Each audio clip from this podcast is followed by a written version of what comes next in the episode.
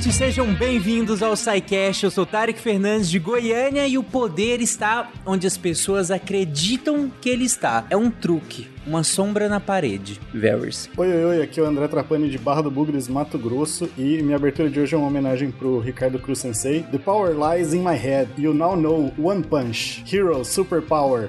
One Punch! O Discord não, não gostou. É. Não foi só ele. Desculpa, editor. ok. Olá, pessoas! Fernando Malto Fenca diretamente de Winnipeg. Só há uma citação a se fazer nesse cast. O meu objetivo é a conquista! O Discord tem seus preferidos, né? Gore, vírgula, doutor. Falar com tanta emoção assim, tem que falar com uma coisa assim. Tem, claro, mas ele fala com essa emoção. Quando você tá fantasiado de macaco, só pode falar com emoção. Senão nem sai. Exatamente. Macaco loiro, não esqueça. É. Aqui é o Marcelo do Rio de Janeiro e poder é que nem amor. Você não consegue medir, quando você consegue sentir. Faz sentido. Salve, salve, gente amiga da ciência de Santa Catarina, ou melhor, de Santa Cloroquina. Eu sou Willy Spengler e aqui vale a máxima dita por Marion Cobretti. Aqui a lei vai parar e eu começo. Vizinho do, do Will, aqui é Marcelo Guaxinim. E assim como meu xará Marcelo, trago a informação que, embora a música Fernando do ABBA fale de guerra, a música original em sueco fala de amor. Olha só. Fernando, isso é você fica amor. Essa informação, assim. Aqui tem informação. Antes de começar a gravação, gente, só pra vocês entenderem, a gente tava aguardando aqui tudo ficar certo e a grande discussão era a música Fernando do ABBA. Daí a, a citação do. Pro ouvinte entender a piada interna, agora. Eu, eu sou contra, eu acho que devia cortar isso. E da Lady Gaga também. Tem- teve a Shakira e a Lady Gaga cantando Fernando também, mas que era a Alejandra. Sim. E vai ter uma nova piada interna também. Vai, vai. Fencas, mata mais uma piada, prossiga. o, o- o Will acabou de, de dar dica de senha de alguém aí. Não vou falar mais nada que isso. Isso. né? Você está ouvindo o SciCast, porque a ciência tem que ser divertida. Thank you.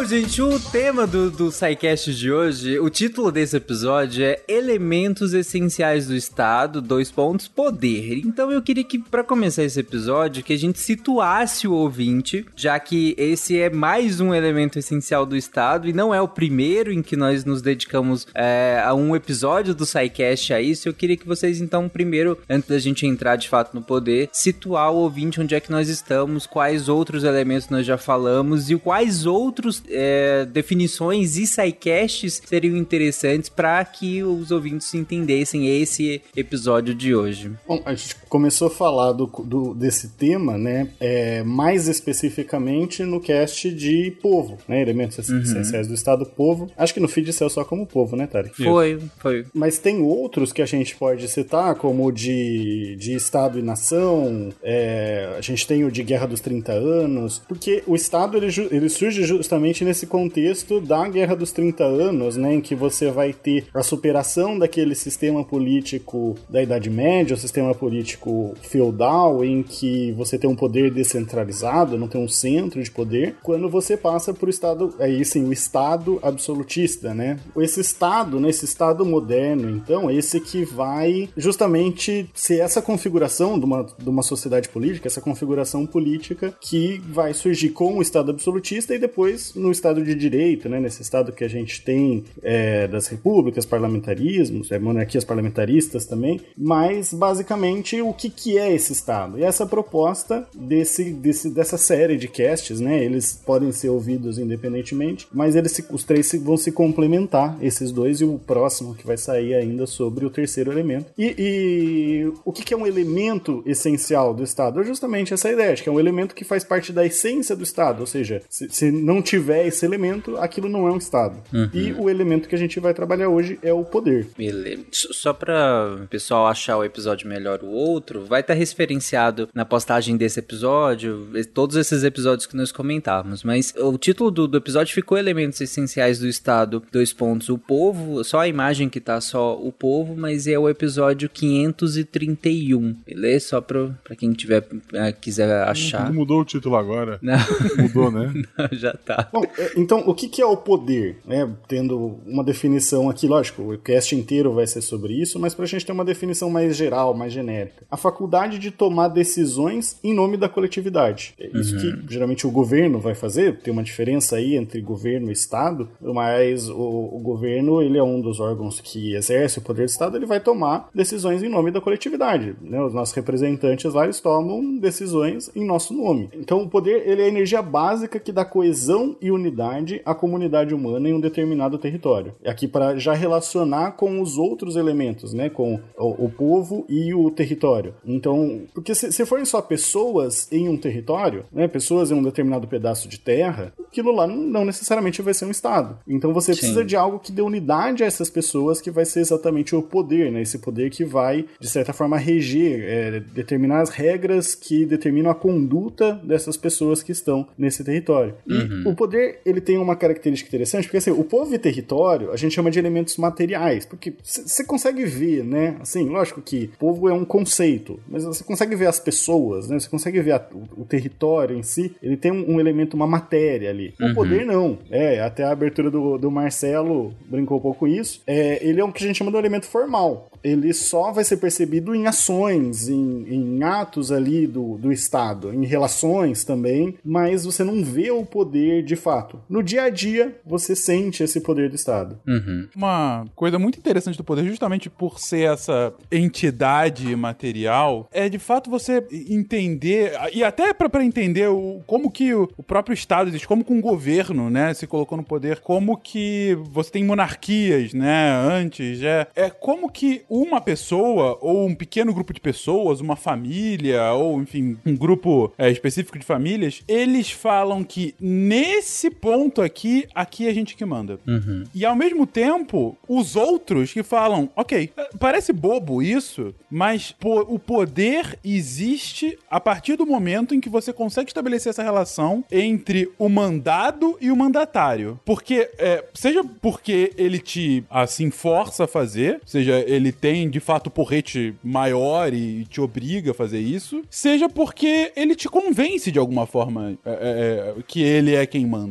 Então, se ah, a gente pode, vamos lá, usar realmente aí de exercício de, de imaginação ah, e começar a imaginar os primeiros grupos políticos da história de sociedades ainda pequenas, mas tribais, e você começa, consegue tentar estipular, ok, mas quem é que liderava essa comunidade? Provavelmente algumas os mais fortes, provavelmente outros os mais velhos, porque eram mais sábios, já teriam vivido e aí haveria um respeito tácito e daí o domínio. Outros talvez os mais carismáticos, porque assim os outros o escolheram. Mas em todos esses casos, essa relação entre o mandado e o mandatário, ela sempre tá lá. E o que a gente vê, claro, na sociedade moderna é algo muito mais expressivo, é algo muito mais incrustado, eh, geralmente, né, no, no Estado moderno, em legislações, em o que, que é a soberania, de onde emana soberania e tudo mais. Mas no limite, no limite, se você parar pra pensar, próprio caso do Brasil hoje, gente. O presidente do Brasil hoje tava três anos preso. Como que um cara que tava preso, três anos depois, tem o poder de liberar outras pessoas da prisão? Porque ele tem esse poder. Uhum. Entendeu? Então, assim, é, é- é porque existe hoje uma, um- uma série de regras que, assim, fizeram com que, num primeiro momento, lá,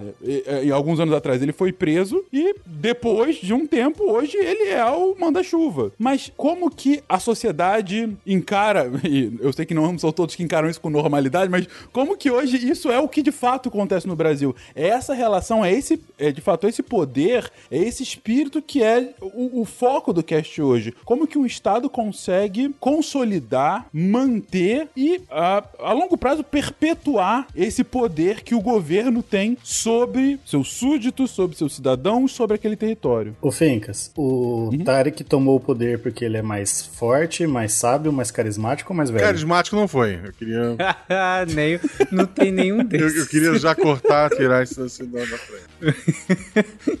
Eu acho que não se enquadrou por nenhum desses, mas ok. A, a- a- autoestima do Tarek é admirável.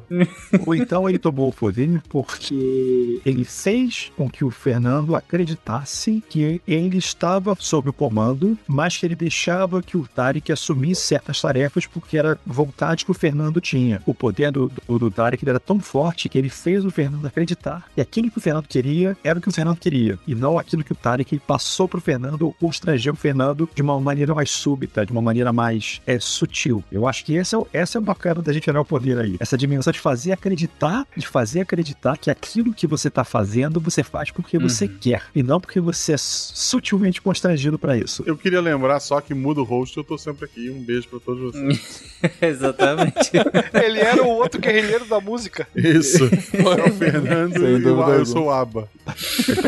Mas, eh, gente, vocês já colocaram o Fencas, inclusive, até separou aí em ter o porrete, né? Ou, ou ter o poder do convencimento nesse caso, né? Eu usei uma frase de Game of Thrones, eu lembro de outra passagem de, de, de Game of Thrones, lá na primeira temporada ainda, em que o. o A única que Littlefinger- prestou.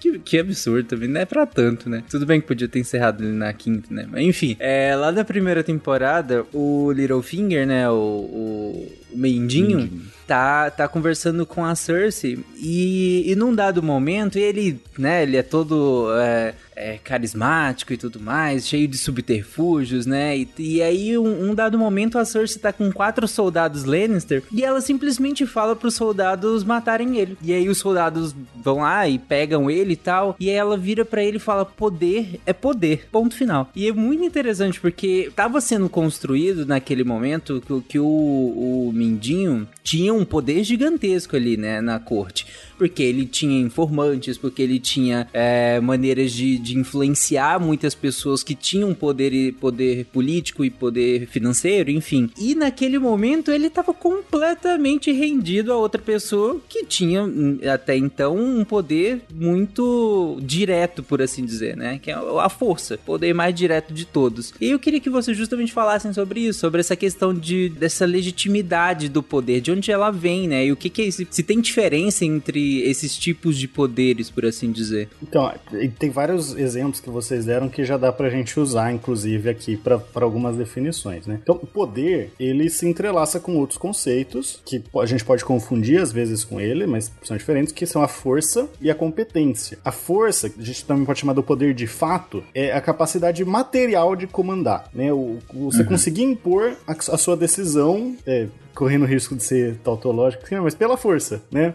Pela, é um poder que você vai usar a sua superioridade bélica ou a sua força física superior mesmo pra impor a sua decisão. Então, vamos supor que o Tarek chegou aqui no, no, no SciCast, chegou com cinco capangas e tirou o Fencas, falou, você vai ser exilado lá no Canadá, agora eu mando aqui.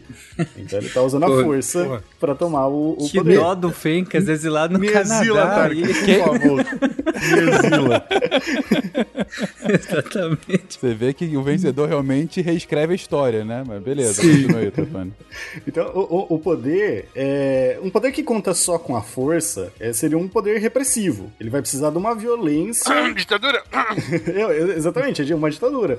Ele vai precisar de uma violência constante, uma vigília constante. E, e, lógico, pode usar políticas como a, a política de, políticas de medo para manter isso. Mas ele precisa de uma vigília constante porque a, a força por si só, ela não se sustenta, ela não é estável. Né? Então, geralmente, o poder vai precisar de outros, outros elementos. Por isso, para ser estável, você precisa do, tornar esse poder de fato em um poder de direito. E para isso, você precisa de legitimidade do poder. Essa legitimidade, ela, é- ela é dada por uma atribuição de competência que é dada geralmente pelo, pelas pessoas que vão obedecer às decisões daquela, daquela uma pessoa, aquele grupo de pessoas que está no poder. Então, quando a gente elege é, é, o, o nosso representante, o nosso presidente, a gente está, de certa forma, atribuindo competências para essa pessoa, para esse presidente, para esse legislador, e a gente está, nesse momento, legitimando o poder dele. Então, ele, aí ele não tem um poder que é feito só com força, ele tem um poder que tem consentimento do, do povo. É um poder que vai ser dotado de autoridade. E com isso ele se torna um poder legítimo. E a gente pode pensar, ah, tem gente que não votou, tem gente que não aceita o, o, o- o presidente atual Mas assim, existe uma aceitação, ainda que tácita, geral do sistema. Sim. É lógico que em eventuais casos, a gente viu, por exemplo, o caso do. é, Foi 8 de janeiro, né? Sim. é, 8 de janeiro uma manifestação no sentido de não, não aceitamos esse sistema, não aceitamos essa pessoa e queremos quebrar esse sistema. Então você tem ali uma, uma falha nesse consentimento e aquelas pessoas não enxergam aquela pessoa como um poder legítimo, mas dentro do nosso ordenamento ele é um poder legítimo. Então a- o direito, ele de certa forma, ele dá um empréstimo de legitimidade que é bem interessante para o poder, que ele vai se configurar muito nessa noção de Estado, porque mesmo numa monarquia, pensando numa monarquia absolutista, a ideia é que você já tem a linha de sucessão que dá a legitimidade para o poder para você evitar essa necessidade de um poder que, que sempre precisa se provar pela força, o que seja. Então você já tem um consentimento é, do ordenamento jurídico, um consentimento do direito que vai instituir quem é aquela pessoa competente para exercer o poder e com isso você ter essa necessidade de um poder legítimo. Uhum. Então, esse consentimento gente, pode ser expresso, o caso da eleição, é, ele pode ser tácito também, vamos supor, uma pessoa ela toma o poder pela força. Mas acontece que as pessoas acabam aceitando aquele poder, aquela pessoa que tá no, no governo e não, não, se, não, não fazem revoltas, não, não reclamam. Você tem também um consentimento tácito e, de certa forma, vai se criando. A legitimidade, ela não necessariamente é uma coisa, uma chavinha, né, de ligado e desligado. Ela pode se criando com o tempo um poder que, que, que é ilegítimo. Vamos supor, alguém dá um golpe de Estado, isso acontece muito em vários países, né? Um, determinado poder dá um golpe de Estado, é considerado ilegítimo, mas ele vai normalizando a situação, vai chamando eleições, de certa forma ele vai se vai ganhando um consentimento tácito das pessoas, voltando a uma normalidade. Isso pode acontecer também. Uhum. O exemplo que vocês colocaram aqui do, do, do governo Temer, eu acho que é bem isso, né, André? Em que muita gente considerou o impeachment um golpe, né? E ainda assim, com o Temer presidente do, do país, ainda assim a gente saiu. É, Segunda-feira todo mundo foi trabalhar, todo mundo foi seguir sua vida de certa forma. Tudo bem, manifestações ocorreram e tudo mais, mas se seguiu um período normal de normalidade jurídica e tudo mais pra todo mundo, né? Uhum, E depois as leis que ele, que ele promulgou são aceitas. Continua, então ele era um governo que pessoas consideravam ilegítimas, e aí a gente não, não tem toda uma discussão em torno do, do impeachment que a gente não precisa entrar, mas que ele se legitimou de certa forma. É, o arcabouço, o Estado em si, tudo, toda a estrutura legitimou ele pro, pro cargo, né? E aí, independente do, do, do que aconteceu pra pra que chegasse a tal, a tal ponto, né? A gente pode até fazer uma provocação nesse, usando o mesmo exemplo. Temer acaba assumindo depois do impeachment da Dilma. A parte da população acha isso ilegítimo, porque o impeachment é, não, não tinha base, parte acha que é. Agora, vamos dizer que, sei lá, a ampla maioria da população achasse que era ilegítimo. E daí, ele não assumiria? Não, continuaria assumindo, né?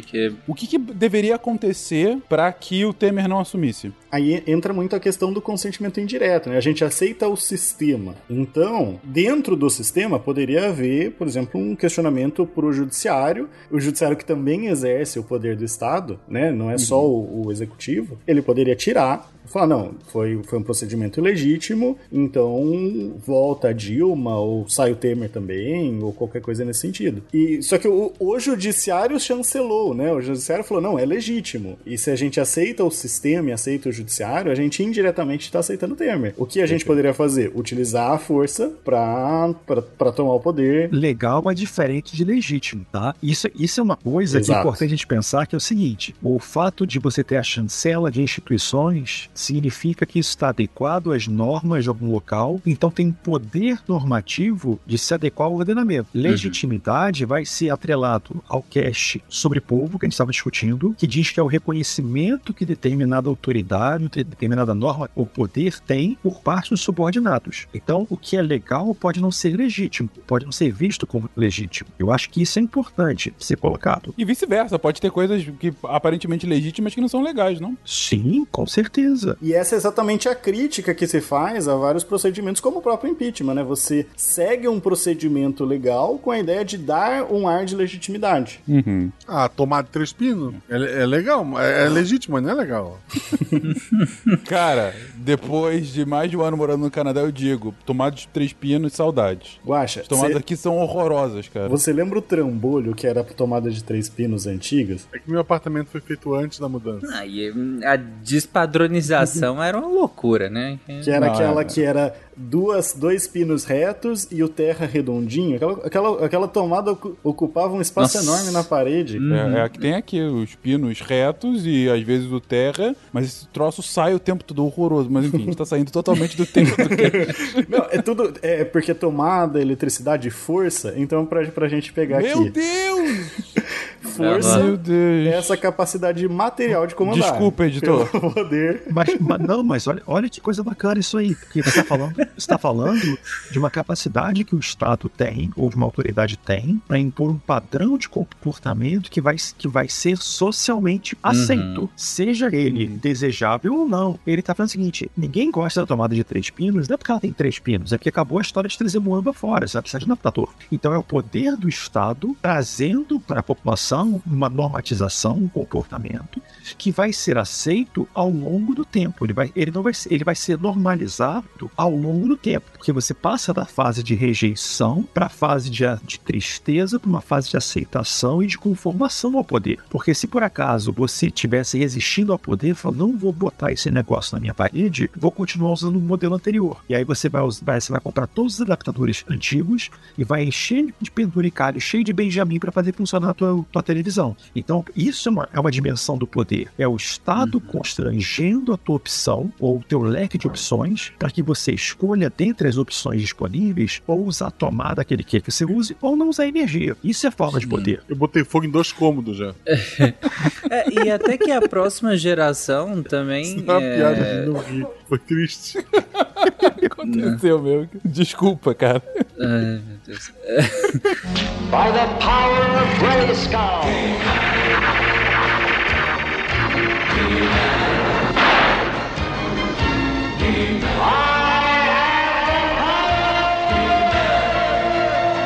Até que a próxima geração não questione mais isso, né, Marcelo, nesse caso, porque ainda que você encha sua casa de benjamins, de T's e tudo mais, as próximas gerações vão olhar pra isso e falar, cara, loucura, né? Pra que, que eu vou fazer isso? Maluco, fala. Exatamente, Aí, exatamente. pois é, tá vendo?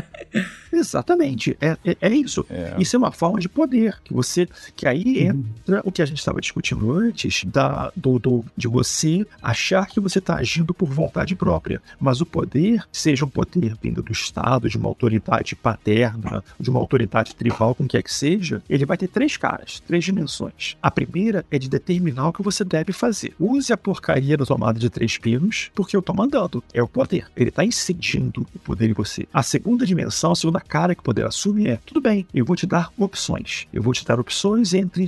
Eu vou te dar um leque de escolhas e você vai escolher. Mas a sua capacidade de escolha está delimitada pelo que eu te possibilito fazer. Que vai ser: ou você vai usar a tomada de três pinos, Uhum. ou você não vai usar nada, você vai encher de, de, de penduricalho em sua casa. A terceira opção é o, o poder que o cara, o camarada acha que é, quando na verdade ele está só reproduzindo o poder que vem de cima. E esse poder é muito mais legítimo porque ele acha que a decisão é dele. Não, eu vou usar isso daqui porque. Porque minha casa vai parecer a casa da Maricondo. Vai ser, pô, vai ser simplicíssimo. Quando na verdade o Estado mandou. Se tu tá usando esse negócio porque eu determinei, mas você internalizou aquilo como sendo uma decisão. Uhum. Então, dos graus de legitimidade, isso é muito legítimo, porque você acha que você está Uhum. fazendo e você não vai questionar. E o Estado está lá, bonitão, só, só gerenciando as escolhas. Então, são as três dimensões que o poder opera. E aí a tomada você encaixa no seguinte, com todo respeito, sem piadas, e pior que são sem piadas.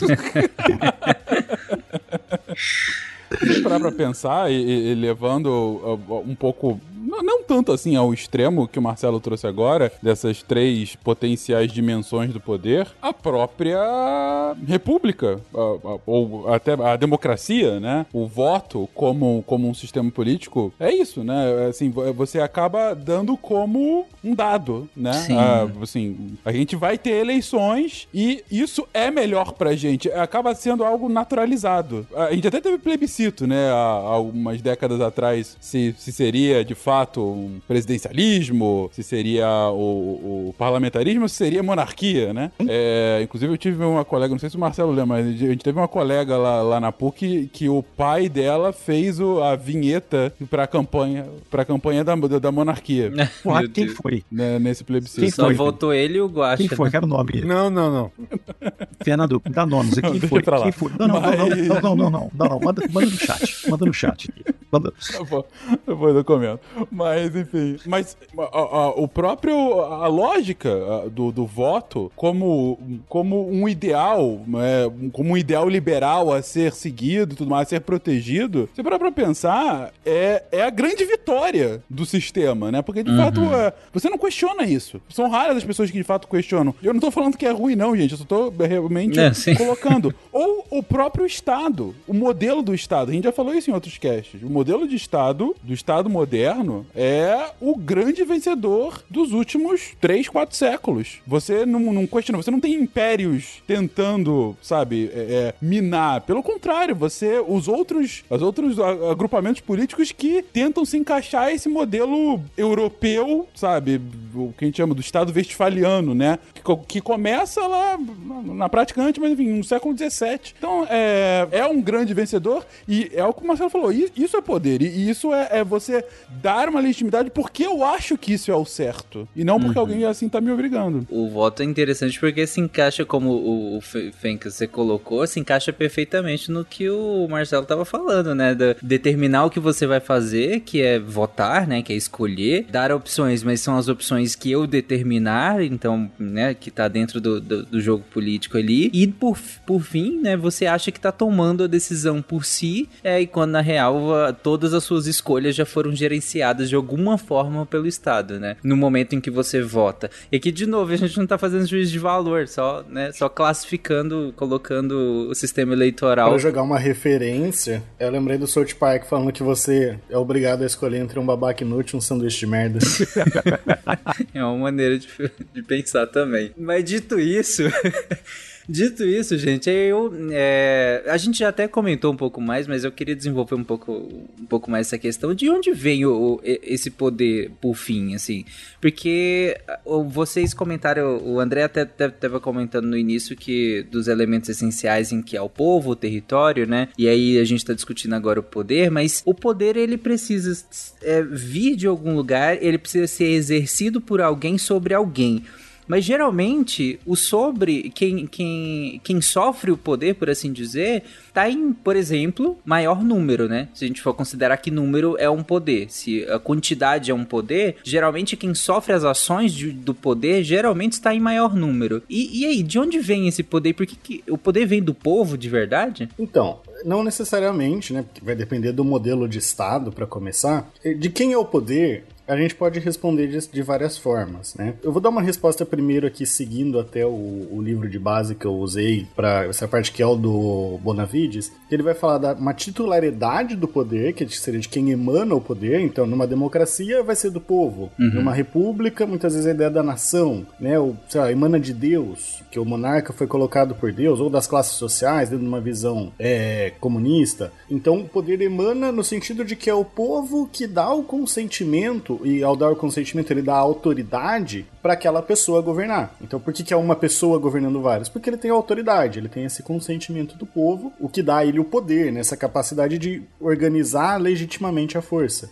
Pegando até a questão do, do Weber. Eu também eu, eu penso que a titularidade, a gente pode pensar a titularidade como do Estado, né? De quem que é o poder? Do Estado. Ele, ele emana, ele é, ele- a fonte desse poder é do povo. O povo colocou, deu o poder ao Estado, pensando aqui já nessa organização que a gente tem a partir da modernidade, numa organização política que a gente chama de Estado moderno. Então é como se o poder, a partir. Qual que é a diferença do poder no Estado moderno e antes? O poder ele passa a ser exclusivamente do Estado. Mas agora a gente pode pensar essa titularidade como de quem emana o poder, e a gente pensa numa democracia, ele emana, de certa forma, no povo. A gente pode seguir uma, como eu disse, uma vertente é, marxista e falar que não, que vem de uma classe social dominante, mas aí a- o que importa aqui é a discussão de entender esse poder. O que é diferente de falar do exercício do do poder. E no caso do Estado moderno, o, o próprio Estado, ele define quem que faz, quem que vai exercer esse, esse, esse poder. Então o governo, ele é um dos que vai exercer o poder do Estado. Então a gente já pode pensar aí a ideia de, da diferença entre Estado e governo, que a gente até comentou em outros casts, né? É, acho que no cast de, de presidencialismo, de poder executivo, a gente entra um pouco nessa discussão. Mas o governo, ele é um dos, dos entes que vai exercer o poder do Estado. O poder não é do governo, tanto que o governo ele é limitado. Ele é limitado pelas leis do Estado, mas ele exerce o poder do Estado, assim como o legislativo vai exercer o poder do Estado, o judiciário vai exercer o poder do Estado. A gente tem essa ideia de que cada um desses, desses que a gente chama de poderes, né, mas não nesse sentido que eu estou colocando como o poder é só do Estado, é, eles exercem competências que são atribuídas pelo Estado. Então, de certa forma, o exercício do poder ele é terceirizado terceirizado. Ele é do Estado, mas ele é terceirizado para pessoas específicas. Uhum. Para o presidente, mas o presidente troca, o presidente é temporário. Então é importante a gente entender essa diferença entre Estado e governo, como Estado ou como algo mais permanente, que detém o poder, e o governo como alguém que exerce esse poder temporariamente. É legal pensar nesses termos, porque o poder ele acaba sendo uma ficção de que o possuidor ou detentor do poder ele está lá, seja por uma inércia ou seja por uma aceitação tácita. Ele não, a aceitação não precisa ser expressa manifesta É, quando a gente fala de poder, a quem pertence o poder, eu gosto muito de fazer uma menção àquele filme da final da década de 70, início de 80, Warriors, é aquele filme ruim sobre gangues em Nova York. Que a primeira, que a primeira, em primeiro evento do filme, quando as gangues se reúnem em Nova York, no parque, eles discutem, olha, nós somos 15 para 1 em relação à polícia. Então quem detém o poder não são eles, somos nós. Mas existe a ideia de que a, a autoridade tem poder e, portanto, você submete. Essa ideia de quem detém o poder, então ela passa também de uma aceitação de que você acredita ou você está condicionado de que aquele sujeito ele detém o poder. É importante perceber, portanto, uhum. que essa relação que existe, ela pode até ser uma relação assimétrica em termos de capacidade. Ou seja, quem detém o poder, ele detém uma autoridade para exercer um controle. E o poder vai estar ali. Vai ser uma capacidade material, mas vai ser algum tipo de, de autoridade, como você quer que chame ou como você quer que defina que ela funcione. Então eu acho que é legal perceber, quando fala separação do governo e poder, a separação entre poder,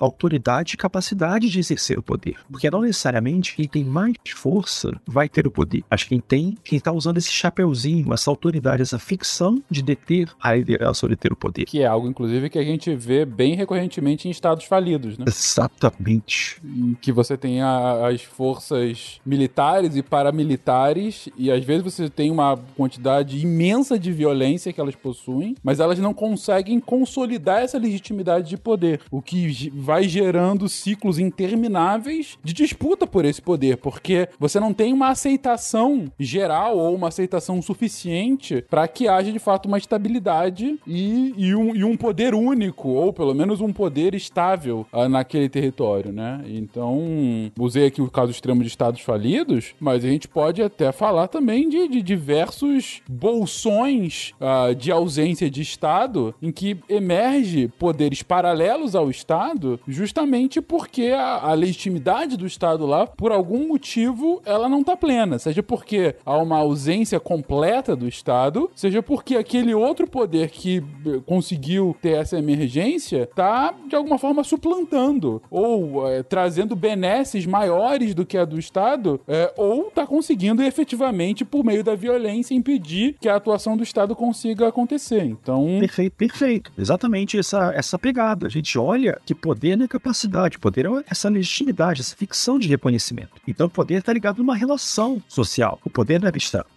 Por isso que o governo, o André falou bem do governo, o governo ele funciona bem, ou ele funciona, o bem fica já a critério de cada um, porque ele tem essa capacidade relacional de, de constranger, de criar capacidade, de criar, enfim, impedimentos e estímulos para a presença dele. E é interessante que esses estados paralelos que o Fencas falou, muitas vezes eles não vão ter apenas a força, né, a, a violência. Eles, é, como ele comentou, não, eles suprem ali certas necessidades que o Estado deveria suprir. Eles trazem certas benesses para as pessoas que moram naquele local. Então eles acabam com isso ganhando legitimidade, num sentido para aquelas pessoas, né? Lógico, não em face ao Estado brasileiro, que não vai reconhecer, obviamente, mas em face àquelas pessoas, uh, o líder ali do, do, do crime organizado naquele determinado local, ele vai ser visto como uma autoridade. Então, e aí entra até uma discussão interessante de, né, de quem dá legitimidade. A gente pode pensar em legitimidades paralelas e em estados paralelos, num termo que é utilizado muitas vezes. E Thank you.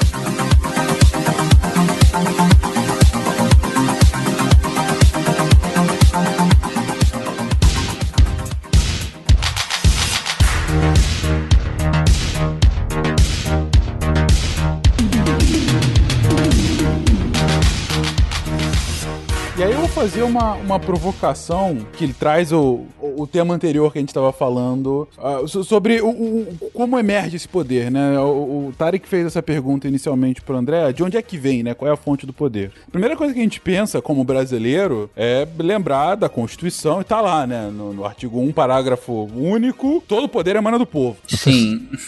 Tá lá, é o, é, é um negócio, porque o, o- o artigo primeiro é, é o que fala sobre o que, é o Estado brasileiro, né? E como ele é, é, ele não pode ser separado, não pode ser dividido e tudo mais. E ele fala, não, o poder emana do povo e ele é exercido por representantes eleitos pelo povo, né? Se a gente for um pouco mais atrás e pensar na primeira Constituição de uma democracia moderna, que é a Constituição americana, ele, e- eles iniciam a Constituição, que é, é uma carta na prática, né? Com o famoso We the People, né? é Falando nós, o povo, porque é, somos nós que estamos decidindo isso e não mais o tirano Rei George. É, somos nós, o povo. Então, a lógica do, do poder emanando do povo. Ok, isso tá, tá lindo e é muito bem constituído e, e muito bem incrustado nessas duas é, populações, na população norte-americana e na população brasileira. Mas se a gente for de fato ver o que, que é o povo, gente, a primeira eleição nor- norte-americana, quem votavam eram os brancos detentores de terra. Você tinha lá,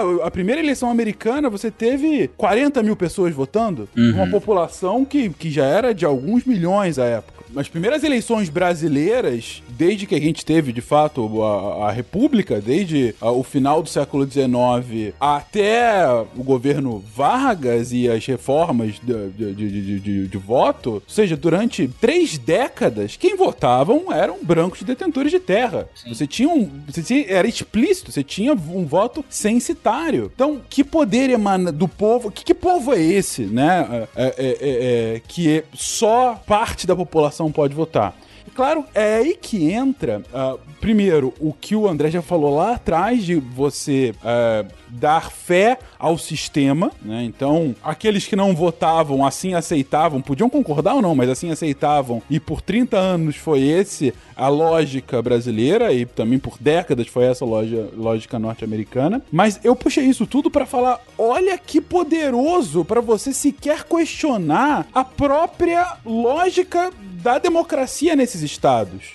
Se eu sou contra isso, eu sou contra o povo. Você vê como uma coisa é você lutar contra uma monarquia em que todo poder emana desse, dessa uma divindade e que é representada naquela família que tem o sangue azul. Sim. Corta a cabeça acabou, né? É, corta a cabeça, o sangue não é azul, é vermelho, acabou então esse poder.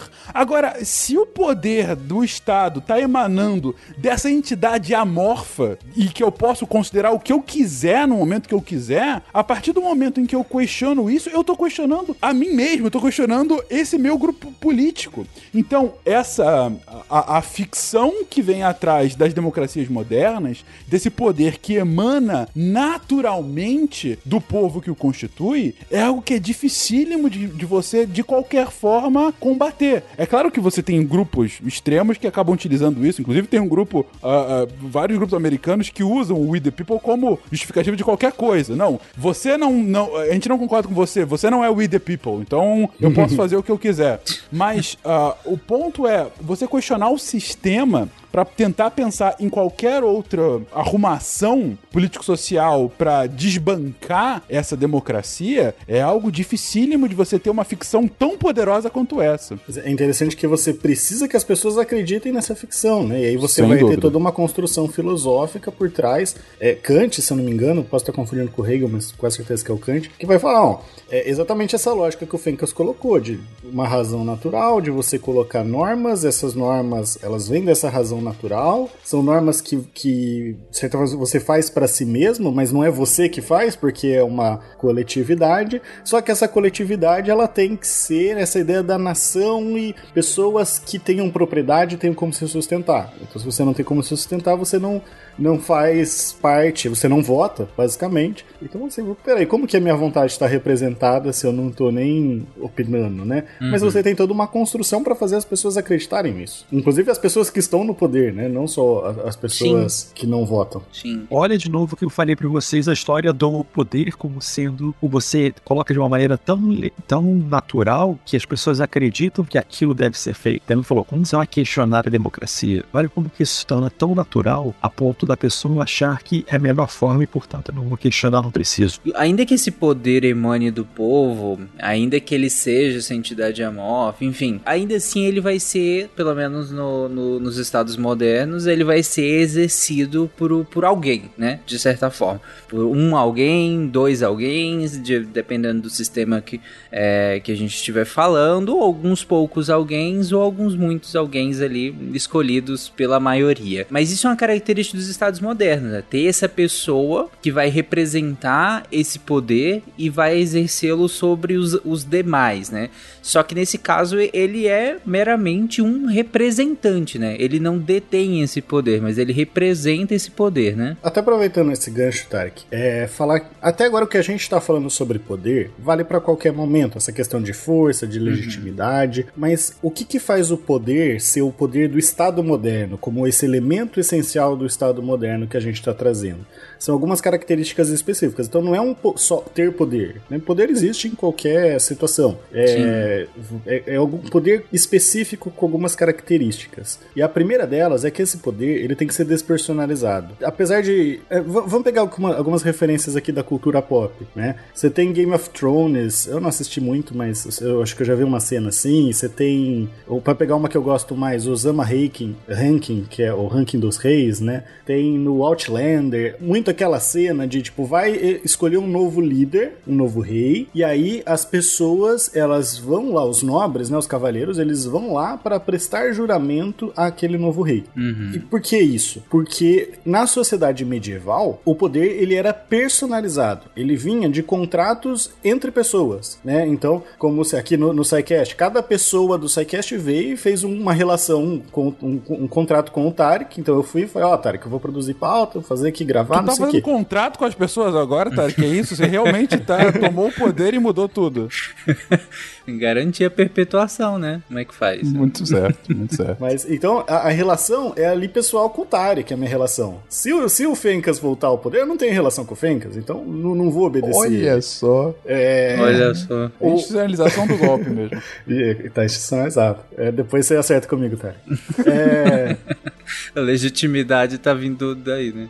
se a pessoa, ela não fosse lá, aquele nobre não fosse lá prestar o juramento àquele novo rei, ele não reconheceria, ele não teria um vínculo, esse vínculo pessoal, né, os vínculos de suzerania e vassalagem com aquele rei. O que o Estado moderno faz é exatamente o contrário. Então agora a minha, a minha lealdade, ela não é ao Tarek, ela é ao Psycast. Então seja o Tarek, seja o Fencas, seja o, o Guaxa terminar de dar o golpe dele, Não, tô feliz. é, o, a- a- a- o meu vínculo é com o SciCast. Então a ideia do Estado moderno ela é essa. Né? Ele, o meu vínculo não é com o presidente, ou vamos até pegar no Estado absolutista. Né? Não é com- aquele rei, aquele rei absolutista. Ele é com o Estado. Se aquele rei morrer, e aí dentro da ordem de sucessão ele vai ser sucedido pe- pelo herdeiro dele, ou por quem quer que a ordem de sucessão mande, eu já estou automaticamente vinculado àquele novo governante. Por quê? Porque o meu vínculo não era com o governante, e sim com o Estado. Então eu não preciso mais ir prestar o juramento. Então é até interessante porque tem aquela frase do Luís XIV, né? Do o Estado sou eu. Só que é- essa frase ela tem que ser lida de forma crítica. né? É- acho que não é nenhuma frase que ele falou, né? Mas que é atribuída.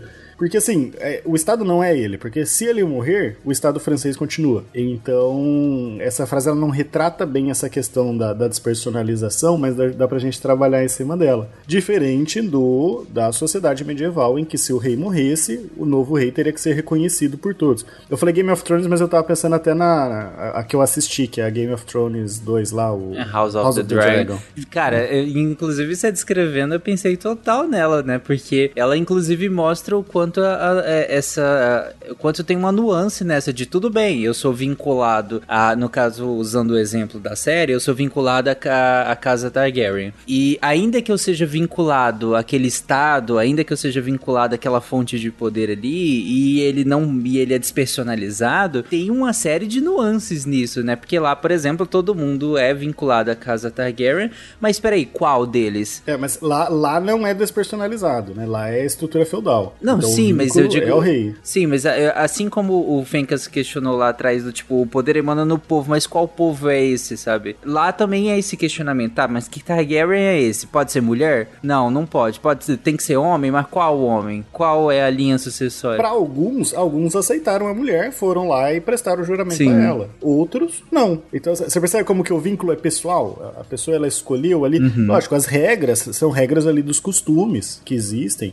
não são regras jurídicas. Alguns resolveram aceitar as regras dos costumes, falaram, não, tem que ser um homem. E outros resolveram aceitar a vontade do rei e falaram, vou seguir quem o rei apontou, a mulher. Por Uhum. isso que é importante até a, a questão da vontade do rei nessa, nessa questão, né? A gente tem uma, um- uma, um caso da vida real, é, indo pra realidade aqui, interessante. O, o- a- justamente nessa lógica que você tá trazendo, André, com relação ao juramento a um rei e não ao Estado. Porque é, a Commonwealth agora tá passando por um grande questionamento por vários estados Common- Commonwealth, é o, o- o grupo que, de ex-colônias britânicas, algumas que mantêm o Reino Unido como o, o, o- líder do Reino Unido, no caso, né, a, a coroa britânica, como o seu chefe de Estado, que é o, o caso aqui do Canadá, por exemplo, da Austrália, Nova Zelândia, é, e de outras ilhas, principalmente ilhas ao redor do mundo e de outros países também. Mas então mantém esses laços com, com, com o Reino Unido, né, desde a, do, do processo de descolonização e da, da independência dos países, mas mantém um laço bem forte, né? Você vê que o, o líder, o chefe do Estado do Canadá é, na verdade, o chefe de Estado do Reino Unido. E o, o primeiro-ministro do Canadá só vira primeiro-ministro se o representante da coroa britânica assim o coroar. É claro que é, é mais uma, uma, uma questão de formalidade hoje, mas é uma formalidade que mostra essa deferência, né? Agora, com a morte da Rainha Elizabeth e a coroação do, do Charles agora, do, do Charles III, né, que vai ser agora, vários países que já estavam nesse questionamento, será que a gente mantém, será que a gente não mantém, acaba sendo um, um ponto de ruptura, ah, porque entra um pouco do, do carisma é, do- da, da rainha e da ausência de carisma do novo rei, entra um pouco, claro, de questões políticas internas de cada um dos países e tal, mas, por exemplo, é, Barbados, que é um dos países que ainda tinha a coroa britânica como a- o chefe do seu estado, já anunciou que não que ela vai se tornar uma república agora. E em diversos países, desses que eu citei e outros, alguns questionamentos foram feitos se a gente vai manter ou não. A Jamaica estava passando por questionamentos internos sobre a manutenção ou não. É, a Nova Zelândia passou por isso. A, a própria Austrália também teve um debate uh, quanto a isso. Ou seja, o Estado, ele tá organizado com esse poder, que não é tão um poder efetivo, é mais um poder simbólico, mas ainda assim ele acabou ficar focado muito na figura da rainha e não da coroa britânica. Muda-se então para um rei menos popular e isso começa a ser questionado na prática, ah, que é o que tá acontecendo. Mas você vê que essa visão, você tá trazendo uma visão material que, que, vale- que é válida, mas formalmente você tem essa visão da despersonalização. O vínculo com Barbados era com o Reino Unido independente do rei. Tanto que quando mudou o rei, eles tiveram que, que sair, né? Ah, se, sim, se fosse um dúvida. vínculo pessoal, bastaria eles não fazer um vínculo com o novo Sem rei. dúvida, Não, eles dúvida. precisaram sair, então o vínculo ainda é despersonalizado, é de estado para estado. Uhum, sem dúvida. Olha que legal essa discussão que o Fernando trouxe, que o André trouxe, o Fernando puxou depois, de você pensar a fidelidade, o poder que emanando do, de uma instituição, de uma representação, o Estado, ou o poder emanando de uma pessoa. Essa tensão, e aí sem querer problematizar demais o ponto, essa ideia de, desse, dessa fidelidade, desse respeito, quando você fala, ah, a rainha X era maneira, eu vou seguir, o, o rei Y não é maneiro, eu vou ignorá-lo, a gente está falando de um poder, de um reconhecimento que você pode até chamar de um patriotismo, que o poder vai gerar um sentimento de patriotismo, alguma coisa assim. E você vai ter a tensão entre aquele patriotismo, a nação, o nacionalismo exacerbado, uma coisa, sabe, o, o, o, o valor àquela figura ou da pessoa a um, ou ao Estado de uma outra forma de poder, que a gente começou a mencionar antes, que era um, um patriotismo constitucional, que você respeita não a figura da pessoa, a figura do Estado, mas os valores e as normas que derivam da Constituição, das regras que fazem com que ele- aquele poder se manifeste. Então, quando gente está falando antes, não, as próximas gerações vão começar a aceitar a tomada de três pinos. É porque ali já percebeu que havia uma cultura, havia uma derivação, havia alguma coisa que aquela Constituição, aquelas normas proporcionaram que as pessoas passam a, a- a acreditar que aquele, aquele, enfim, aquele conjunto normativo, aquela, aquela capacidade de regular e normatizar o poder, ou a forma que o poder exerce a população, ela é, ela é muito mais fundada nesse respeito. Não respeito a uma figura, a um ícone, alguma coisa, mas sim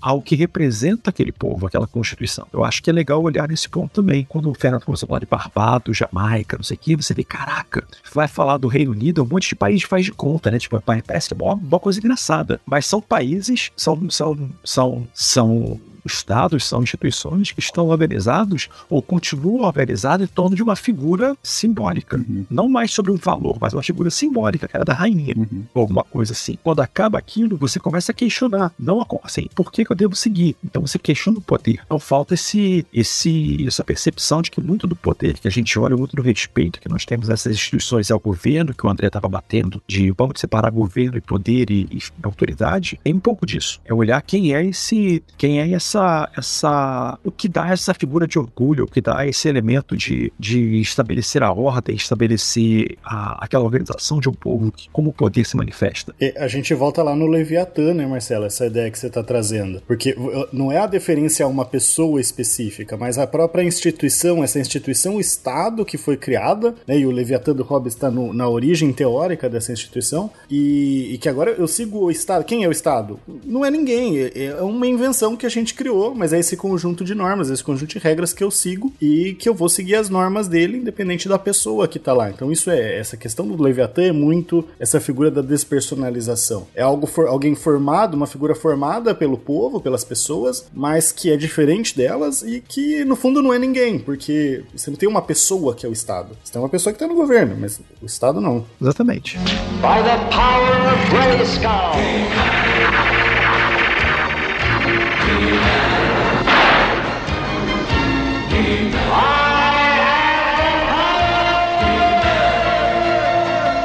Uma segunda característica que a gente tem do Estado moderno é a imperatividade, né? A pessoa ela tá sujeita ao poder do Estado, queira ou não. Não adianta eu querer falar que eu vou morar no meio da floresta para viver lá de, de caça, para não pagar imposto.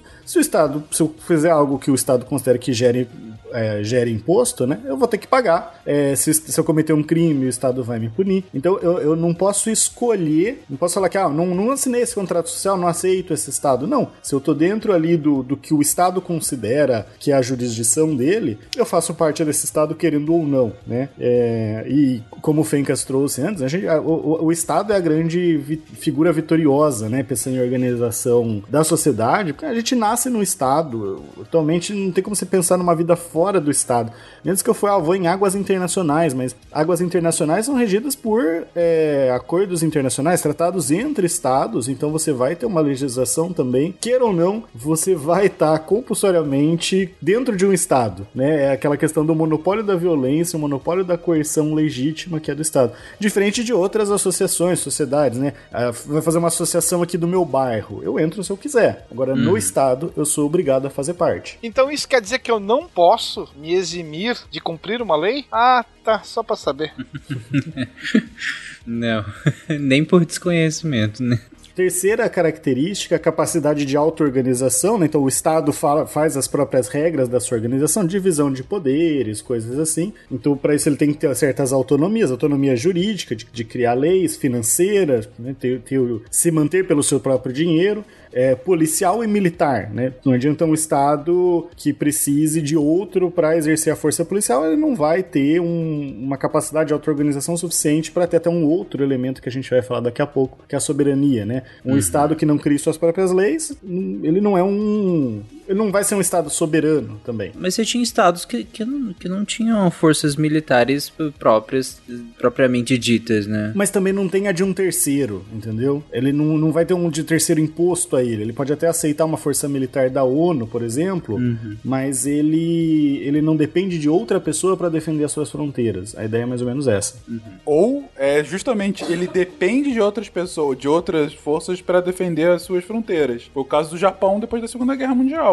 Ele teve que desmilitarizar totalmente, mas ele tinha a sua soberania, sua integridade física garantida pelos Estados Unidos. Uhum. Então, ele não abdicou da sua força policial. São coisas distintas. Ele não podia mais ter. Ou a Alemanha. A Alemanha que, que não podia. Acho que até hoje não pode. Não sei se ele mudou recentemente. Eu lembro que estava uma discussão. Que ele não podia ter qualquer tipo de atividade fora do país. O, a, a, o exército alemão, depois da Segunda Guerra. É, foram como consequência, né? Eles tiveram que fazer isso, mas eles tinham a integridade a, a partir de alguma força a, que a, impedia algum tipo de invasão ou coisa assim, né? Mas dá então... para questionar se eles tinham soberania nesse caso, né? Se eles não podiam ter um exército porque outro país falou que eles não podiam ter um exército, até que ponto que eles são soberanos? É uma ótima discussão. É, eles tinham um o domínio completo interno, mas eles tinham sim uma ingerência é, num sentido de um estado weberiano, né, do, do Estado moderno, a bola de bilhar, eles não eram um Estado completo nesse sentido. Mas, ao mesmo tempo, dentro do seu território, o monopólio da violência era quase que completo deles, com exceção dos bolsões das bases militares de aliados, né? Mas, mas é uma discussão boa, André. Eu acho que não dá pra chegar numa conclusão rápida. É, e também é uma situação dinâmica, né? Que vai se modificando conforme vai se afastando da guerra. A situação ela vai se consolidando de,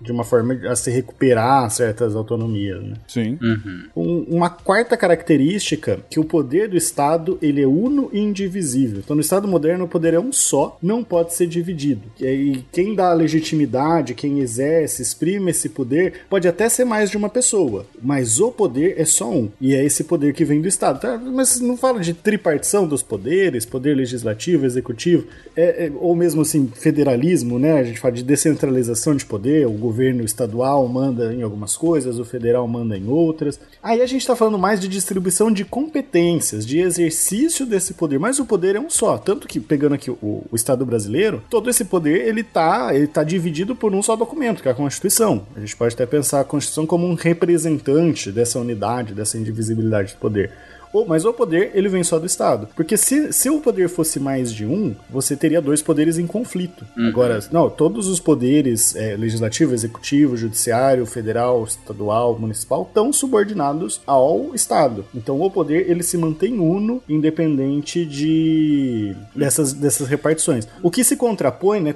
é trazer essa questão da unidade, se contrapõe novamente àquela questão do, do, da sociedade feudal, em que você tinha um poder da igreja, que era independente de um poder do rei que era independente de poderes locais, dos senhores feudais. Então você tinha ali sim um poder descentralizado e, portanto, a gente não tinha um Estado como o Estado moderno atual. Uhum. A quinta e última característica que a gente até já mencionou, que é a soberania. É quem, quem vai definir esse eh, conceito de soberania inicialmente é um filósofo, um teórico chamado Jean Baudin, é, que vai falar é o poder absoluto e perpétuo de uma república. E república que eles falam como Estado, né? Porque a palavra Estado ainda não estava bem consolidado. E é o mais alto poder do Estado, um poder supremo. E aí até entra aquela questão que eu, que eu provoquei o, Fencas do Japão, porque o Fencas colocou que, bom, o, o Japão ele tinha ali uma soberania interna, que é o, o império, né, esse poder do Estado absoluto dentro do seu território, na sua população, frente a demais poderes sociais. Então não tem nenhum poder social dentro do Estado que manda mais que ele. Uhum. É, e todos os poderes sociais estão sujeitos às normas do Estado, aquela, aquela, aquela característica que eu falei da imperatividade, seja de forma é, mediata ou imediata, né? no mínimo no sentido de ter que obedecer às leis, não ter que obedecer. É, uma instituição privada não vai obedecer ordens diretas do governo, mas vai ter que obedecer às leis. Então tá dentro dessa questão de soberania interna. Dentro do território, ninguém manda mais que o Estado. Agora, a questão do Japão, né, que eu questionei, é e a soberania externa, que é essa. é, é, é a manifestação independente do poder do Estado frente a outros estados ou outros entes, a gente pode pensar em, em organizações internacionais, mas vamos ficar com o clássico aqui, né? Então, o poder do Estado, esse, essa manifestação independente do poder do Estado, e, é, frente a outros estados que também são soberanos. E aí a gente trabalha muito em direito internacional com o princípio da igualdade soberana. Então, o Brasil e, e os Estados Unidos, eles são soberanos. Igualmente soberanos. Quer dizer que o Brasil não manda nos Estados Unidos, os Estados Unidos não mandam no Brasil. Se a gente pegar para o âmbito privado, é mais ou menos a noção de liberdade, né? Todos somos livres, igualmente livres, e a gente tem que se relacionar dentro dessa noção de liberdade. Uhum. Perfeito. É, o- esse é o, o sistema internacional como a gente conhece, né, dos estados modernos, em que a entidade máxima que rege o mundo são os estados. Não há qualquer outra entidade que possa ser maior, mais importante e ou mais poderosa que o Estado. Nem a ONU, Fencas. Não. É, é, em outras palavras, é claro que existem estados mais ou menos poderosos. Não é que todos os estados têm o mesmo tipo de poder. Mas é porque não. Não poderia haver nessa lógica da, da, da da- desse estado, do- dos estados modernos, da sociedade internacional, não existiria qualquer tipo de unidade é, supranacional ou sobrenacional ou, ou seja lá o nome que você quiser dar, que possa ser mais importante que a dos estados. E que, em teoria, mais uma vez, esses estados então teriam a, o total domínio, total soberania, total autonomia para cuidar dos seus assuntos internos e dariam a total liberdade para que os seus pares, os outros estados que assim são reconhecidos, tenham o mesmo poder, tenham o mesmo tipo de soberania. Ou seja, é o princípio da não intervenção. Um estado não deveria, não poderia interferir nos assuntos internos de outro estado. Você falou de é, não ter necessariamente, os estados não ter necessariamente o mesmo poder. Bom separar aqui. Juridicamente, formalmente, eles têm o Isso. mesmo poder. Materialmente, esses poderes vão ser diferentes por questões econômicas, questões militares, tecnológicas, etc. E eu, eu queria aproveitar, né, puxar aqui uma discussão que a gente começou lá no cast de povo sobre se é necessário que outros estados reconheçam um estado, a existência de um estado, para que ele exista. E aqui que eu coloco, né, eu falei que eu não ia trazer meus argumentos, né, mas ah, né, acho que o Fencas e o Marcelo tinham colocado, não, o reconhecimento ele é importante. Claro, ele é importante. É, mas ele é essencial para que um estado exista? Ou um estado que tenha, simplesmente ele tenha povo, território e poder, dentro do que a gente está descrevendo nesses casts, ele já seria um estado? E exatamente por pensar que o poder tem que ser soberano, eu entendo que o reconhecimento ele não é um elemento essencial do estado. Ou seja, se o, o Fernando ele colocar um, ele pegar e falar que ali um, o, o prédio dele é o como que era o nome do país, Fencas? Fernandistão. Ah, pode ser. Se não é, vai ser agora. Se não é o Fernandistão. Aquilo se torna um estado? Então vamos lá. Primeiro, é, eu entendo que não precisa que outros estados reconheçam o Fernandistão para ele se tornar um estado. Por quê? Porque se depender de outros estados reconhecerem, ele não tem soberania. Ele tá, a existência dele tá dependendo de outros estados. Aí entra a questão do, ja, do Japão. Porque no Japão é meio que assim, ó, você fala, ó, ou vocês não têm exército, ou a gente vai descer bomba atômica até, até vocês falarem chega. Então, assim, a soberania do Japão, ela foi questionada. Eu me perdi um pouco na minha linha de raciocínio, mas assim, o, o Japão, ele não tinha essa soberania independente do reconhecimento. Agora, se o Fencas, ele pegou e fez ali o Fernandistão, ele conseguiu, não conseguiu reconhecimento de ninguém, ele vai ser um, um Estado? Depende. Depende se ele exatamente se ele tem esses outros. Ele tem um povo que reconhece aquele, aquele Estado como tendo um poder legítimo, ele tem um poder soberano, ele consegue, bom, ele, ele não precisa que o outro Estado reconheça ele, mas ele vai conseguir afastar, ele tá no Canadá, né? Então ele vai conseguir afastar as forças do Trudeau de retomar aquele território. É, então todos esses elementos, essas características do poder, é um poder despersonalizado que ele tem ali, não, não depende da figura do Fencas, e sim de, de uma institucionalização realmente do poder. Se ele conseguir essas características, vai ser sim um Estado independente de reconhecimento. Claro, nenhum Estado é uma ilha, né? Ninguém vive sozinho. Alguns Estados são, uma, são ilhas, mas no geral nenhum Estado é uma ilha, porque eles, para se manter de forma estável, eles precisam se relacionar com outros Estados. E esse é o grande problema de estados não reconhecidos. Eles têm ali um poder material e formal sobre o seu território, eles têm um território, ainda que parcialmente consolidado, só que eles não têm reconhecimento de outros estados e eles não conseguem manter relações econômicas com esses outros estados, é, relações políticas, não conseguem participar da, da, da sociedade internacional de forma plena. E isso vai trazer dificuldades que pode fazer, inclusive, com que eles percam essas características, um poder soberano, é, um, um, uma autonomia em relação ao seu próprio território. Então, não é que o reconhecimento é necessário, mas ele é importante para a manutenção de um Estado.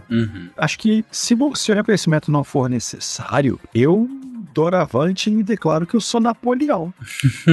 Tudo bem, mas você vai conseguir manter isso? Essa é a questão. Você não vai ter um poder soberano. Se eu falar que, bom, Barra do Bugres agora é um estado autônomo, eu não vou ter poder soberano, de fato, para conseguir afastar o Brasil. Eu não preciso ser reconhecido, mas eu preciso de soberania. Eu acho que um pressuposto da sua soberania é o reconhecimento. Exatamente, Fernando. O pressuposto da soberania e reconhecimento. Porque se a gente fala que na soberania pressupõe que você tenha uma única autoridade, um único poder central dentro do Estado, se outro país não te reconhece, o cara não é obrigado a reconhecer essa autoridade. Não, não é obrigado, porque ele é soberano. Mas se eu organizar um exército e tomar um território e começar a governar nele, mesmo sem o reconhecimento, eu posso fundar um estado ali. Não, você Não. pode tentar fundar um estado, mas se você, se nenhum outro estado te reconhece como um estado, você é só um maluco rebelde. É, por mais que a população você tenha conquistado corações e mentes, você é um líder, não só um líder militar fantástico, mas também extremamente carismático. Você conseguiu fazer a grande revolução em Barra dos, Bu- dos Bugres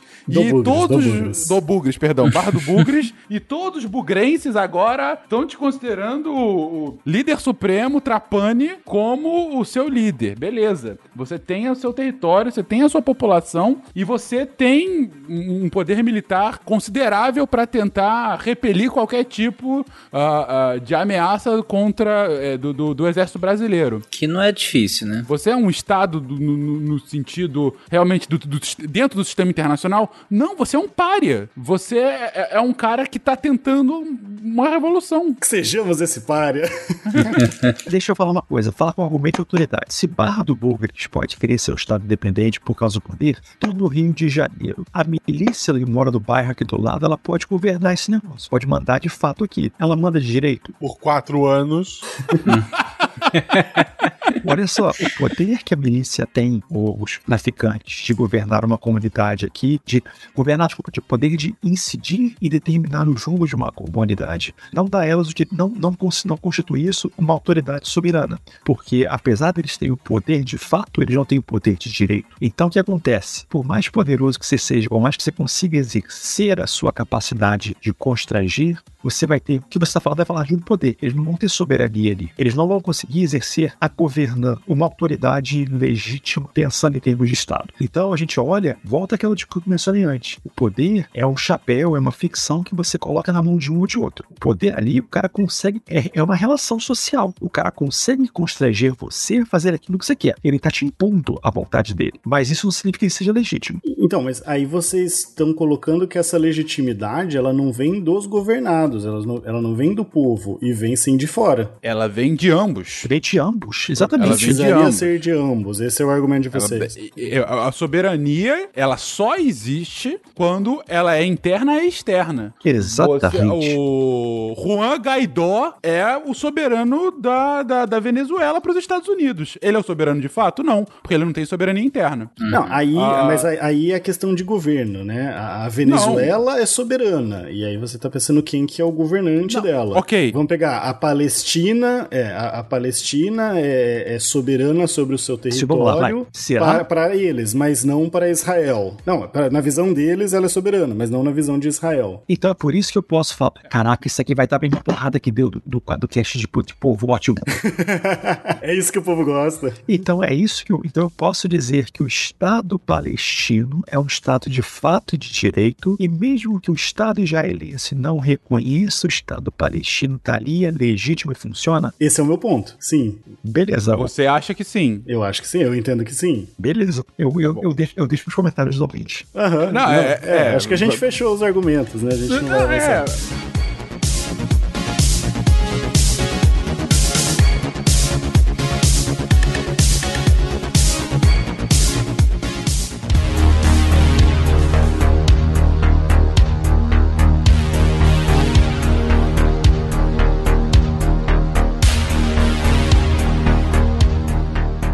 Eu vou dar só exemplos históricos, é, é, que até que, assim, vão, de fato, fazem eco à questão da, da, da soberania externa como algo imprescindível para o Estado. A primeira ação do governo brasileiro, depois da declaração da independência, não foi a unificação do território nacional, é, acabar com os conflitos internos, não. Foi tentar ter algum apoio, interna algum apoio internacional para o Estado brasileiro. E ele conseguiu com, com os Estados Unidos. As primeiras ações de virtualmente todas as ex-colônias que viraram estados independentes nas décadas de 50, 60 e 70, principalmente na África e na Ásia, foram foi tentar entrar nas Nações Unidas. Porque a partir do momento que você integra as Nações Unidas como um Estado membro, automaticamente todos os outros Estados membros te reconhecem como um Estado membro. Ou seja, você conhece a sober... você consegue essa soberania. Ou seja, assim que um Estado ele tem a autonomia o suficiente e você tem de fato o poder ah, efetivo e a autonomia e a soberania interna para pleitear um lugar à mesa nesse pequeno clube de mais ou menos 200 unidades que a gente tem ao redor do mundo, se ele não consegue fazer com que o restante do clube deixe ele sentar à mesa, ele é só o maluco que tá tentando fazer uma balbúrdia ali do lado e não de fato um estado soberano. E é por isso que boa parte desses estados que eles são reconhecidos como ah, estados de, eh, de reconhecimento limitado, eles têm questões tão conflituosas. Cara, Taiwan, ou vocês estavam falando aí de fato, Palestina, indo até no, no limite, o que já foi a China, a República Popular da China e a República da China durante muitos anos. Então, são algo que você, enquanto você não tiver o reconhecimento dentro do clubinho, você não faz parte do clube. E aí você não pode ser de fato considerado um Estado. E os Estados sabem disso. E daí a necessidade tão vital do reconhecimento. Cara, o debate atual das últimas eleições do Paraguai era se o Paraguai ia continuar reconhecendo Taiwan ou não. E aí a direita falava que sim, a gente tem que continuar reconhecendo Taiwan porque a gente é um aliado de muito, de muitos e muitos anos. O Paraguai, aquele país insular ali que não tem nenhum nem não tem saída para o mar, ele reconhece Taiwan durante décadas. E o, a oposição tava falando não, a gente tá com laços cada vez maiores com a China, a gente vai parar de dar o reconhecimento a, a Taiwan porque esse é o desejo da China continental. Por quê? Porque isso é vital. Eu acho que Taiwan é exatamente um bom exemplo pra gente pensar, porque Taiwan, apesar de não ter um reconhecimento amplo, por causa da, da força da China, da República Popular da China, ela tem um governo de fato lá. E, e, assim, eu não nego, tá, que o reconhecimento ele é extremamente importante para o Estado se manter estável e conseguir existir. É, e aí entra aquela questão do material e o formal. Eu entendo que formalmente ele, ele, é um estado, ainda que ele não vá conseguir muito longe se ele não, se ele não, vamos dizer assim, se ele não converter essa qualidade dele de estado para conseguir se relacionar, conseguir brincar com os amiguinhos no, no parquinho. Né? Vai ser uma aquela criança que tá isolada lá do parque, ela continua sendo uma criança, mas ela tá isolada, ela não brinca com ninguém, ela fica lá triste. É, é mais ou menos essa ideia. Ele não vai muito longe, ele não, sabe, ele não vai se divertir, não vai gostar da escola, mas ele não deixa de ser uma criança. Eu sei que é uma analogia, não tô querendo usar isso para trazer, mas só para mostrar essa questão do o formal versus o material. Mas eu, eu, eu aqui, eu, eu acho o ponto de vocês super válido, tá? Eu acho o debate aqui bem interessante, apesar dos ouvintes querer que, querer que a gente brigue, a gente não vai brigar não. Nossa, eu, enquanto vocês falavam, eu fiquei pensando na questão curda. É ainda mais complicada que isso, né? É, aí não tem um estado. Aí... Que não tem território, de certa é. forma. Sim. Aí tem, tem, tem várias populações sem Estado, né? Até os ciganos a gente pode considerar como uhum. um povo sem, sem, sem Estado. Aí cai mais naquela discussão do conceito cultural de povo e o conceito é. político é, de povo. Exatamente. É, é um povo, mas é uma população de um Estado? Não, porque não tem um Estado formal cigano, né? Uhum. Vocês, inclusive, o Fencas, inclusive, colocou que. E aí, Fencas, me corrija se eu estiver errado, mas você falou que uma das possibilidades de, de legitimação dessa soberania externa seria entrar na, em organizações como a ONU, né? Digamos que você tem uma soberania interna, uma das maneiras de você ter essa, essa externa seria é, ingressar na ONU, por exemplo, que aí é, os outros membros automaticamente todos te reconhecem enquanto Estado. E aí você tem essa soberania externa. Mas aí é, estar sob uma organização internacional não, não é também um nível de perda de soberania ou não? Ou melhor, necessitar necessitar disso de uma organização internacional também não é um nível de perda de soberania. Então, uh, tem gente que até vai defender isso, que a partir do momento que você tem uma organização internacional, você está abrindo mão da sua total capacidade de ação porque você está se submetendo a leis internacionais. Na verdade, a partir do momento que você cria qualquer tipo de, de acordo internacional, você está limitando o seu poder. Uhum. Né? Se, se você está se você tá criando um acordo, é que você está criando alguma regra. Então você vai ter que seguir essa regra de alguma forma. Você então uhum. não tem mais mais soberania completa, você não tem o poder completo para agir. É, mas também, se você entrar nessa lógica. Ou então, Fernando, você é tão soberano, você é tão poderoso, você pode se dar o direito de restringir seu próprio poder para poder lidar com outras pessoas socialmente. É exatamente o que eu ia falar. Um, um ótimo ponto, um ótimo ponto. Mas aqui é sempre bom, assim, estressar a questão de que praticamente todas as organizações internacionais elas são intra internacionais e não super supranacionais. Ou seja, são organizações entre esses estados. São clubinhos dos estados e não um governo mundial. A ONU, mais uma vez, a gente sempre fala isso, mas é bom bater uhum. na tecla aqui. A ONU não é um governo mundial que está tentando impor a Agenda 2030 e trazer o globalismo para o mundo, gente. A ONU é um clubinho de países que se organizam a partir de um secretariado que se localiza nos Estados Unidos, principalmente, mas também em outros países do mundo, dependendo de qual é a agência Uh, e esse secretariado, ele ajuda com que os outros países consigam perseguir objetivos comuns. Às vezes objetivos comuns a todos os países, às vezes só a alguns países, mas enfim, tem suas regras próprias justamente para definir quais objetivos vão ser esses e como persegui-los. Mas é justamente um grupo e a ONU nada mais é do que o secretário desse grupo. Hum. Não à toa, o nome do líder da ONU é o secretário-geral. De fato, é o cara que está organizando to todas essas discussões. Então, quando você. E, e, isso vale para virtualmente todas, praticamente todas as organizações internacionais. São organizações entre esses estados. É claro que tem algumas organizações que vão um pouco mais além. Quando você começa a pensar num tribunal penal internacional, ou uma corte internacional, ou, ou até interamericana de direitos humanos, quando você entra na parte de um, de um, uh, de um direito internacional, aí você já está aumentando um pouquinho o poder, até porque algumas dessas cortes têm poder poder de penalizar esses estados, ou seja, é, é abrindo ainda mais um, um, pouco a mão desse seu poder total que você tinha. É, mas tem o poder de penalizar porque o país deixou. Por exemplo, Não, os, claro. os Estados Unidos ele faz parte da OEA, mas ele não aceita a jurisdição da Corte Interamericana de Direitos Humanos. Então o Brasil poderia ter feito isso. Por que, que não Sim. fez? Porque não é interessante. Era interessante pra ele aceitar. Perfeito. Talvez a única organização internacional que de fato possa levar a uma discussão sobre supranacionalidade seja a União Europeia.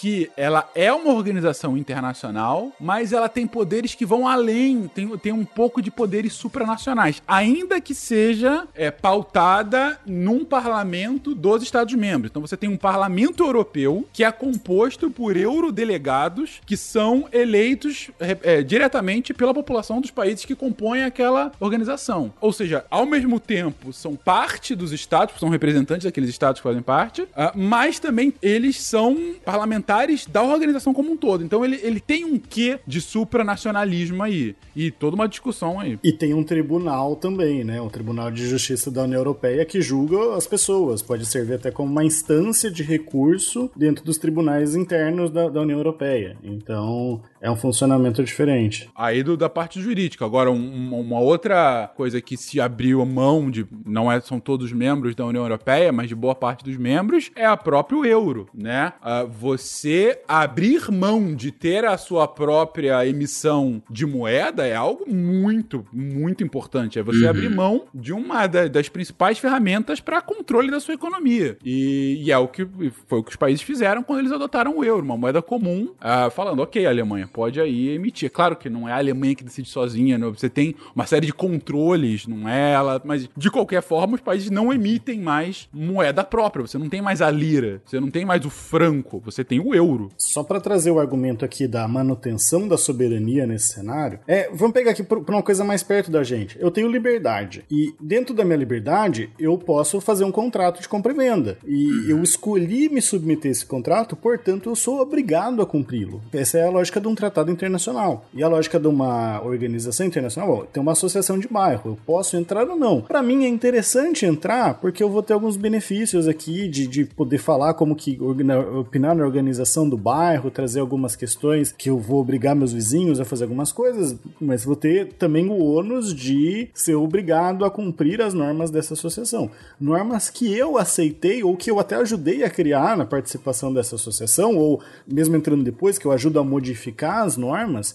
Então são normas que eu aceitei. Eu sou tão livre que eu posso aceitar me submeter às normas dessa associação. Lógico, aqui a analogia quebra porque tem um Estado e essa associação tem que cumprir as leis desse Estado. Sim. Mas é a mesma coisa. Um país ele vai aceitar entrar no tratado pelos seus interesses, seja de um tratado bilateral, seja uma organização internacional. E a organização internacional, a ONU, os poderes dela vêm do Estado e existem nos limites que o Estado permite. Mesma coisa a União Europeia. E a União Europeia é uma questão interessante para a gente analisar, é o próprio Brexit. Né? A- o Reino Unido, quando quis sair, saiu. Então ele é soberano. É, é, ele estava submisso àquelas regras porque ele queria. Inclusive as regras sobre saída, e aí vai ter, ele vai ter que obedecer alguns critérios. Mas quando ele quis sair, saiu. Demorou um pouco porque ele não queria sair de qualquer jeito. Ele queria ver alguns acordos, resolver algumas questões, né? Mas quando ele quis sair do Brexit, ele saiu. Então ele mantém a sua soberania. Se falasse, não, você não pode sair, se você sair a gente vai invadir você, aí ele não teria mais essa soberania. Mas a partir do momento que ele tem essa escolha, ele é soberano. E no limite, no limite, ah, tem uma, uma série de, de teóricos que defendem que, na verdade, as organizações internacionais nada mais são do que formas de fazer com que o status quo permaneça. Ou seja, eu criei a ONU para que os países que ganharam a Segunda Guerra mantenham a estabilidade em que os países que ganharam a Segunda Guerra são os grandes detentores do poder. Não à toa um Conselho de Segurança em que cinco países têm direito a um voto especial e ficam lá na mesa o tempo todo e só, e, só esses cinco. Ou seja, é uma manutenção de status quo. Ou seja, indo ah, ao encontro do tanto que o André quanto o Marcelo falaram agora, a organização internacional é eu abro, em teoria, um pouco a mão da minha liberdade, mas na verdade o que eu tô fazendo é ganhando muito, tanto do ponto de vista de agradar internamente a minha população, quanto até para os meus interesses geopolíticos. Porque a partir do momento que agora eu tenho a ONU, fica muito mais difícil para eu ter uma guerra entre dois grandes estados, ah, sem que passe por aquela organização em que eu tenho controle maior do que os outros estados. Ou seja, a própria ONU é um, é um, é um caso em que, ainda que todos os estados legalmente sejam iguais, uns são mais iguais que outros. By the power of Grayskull.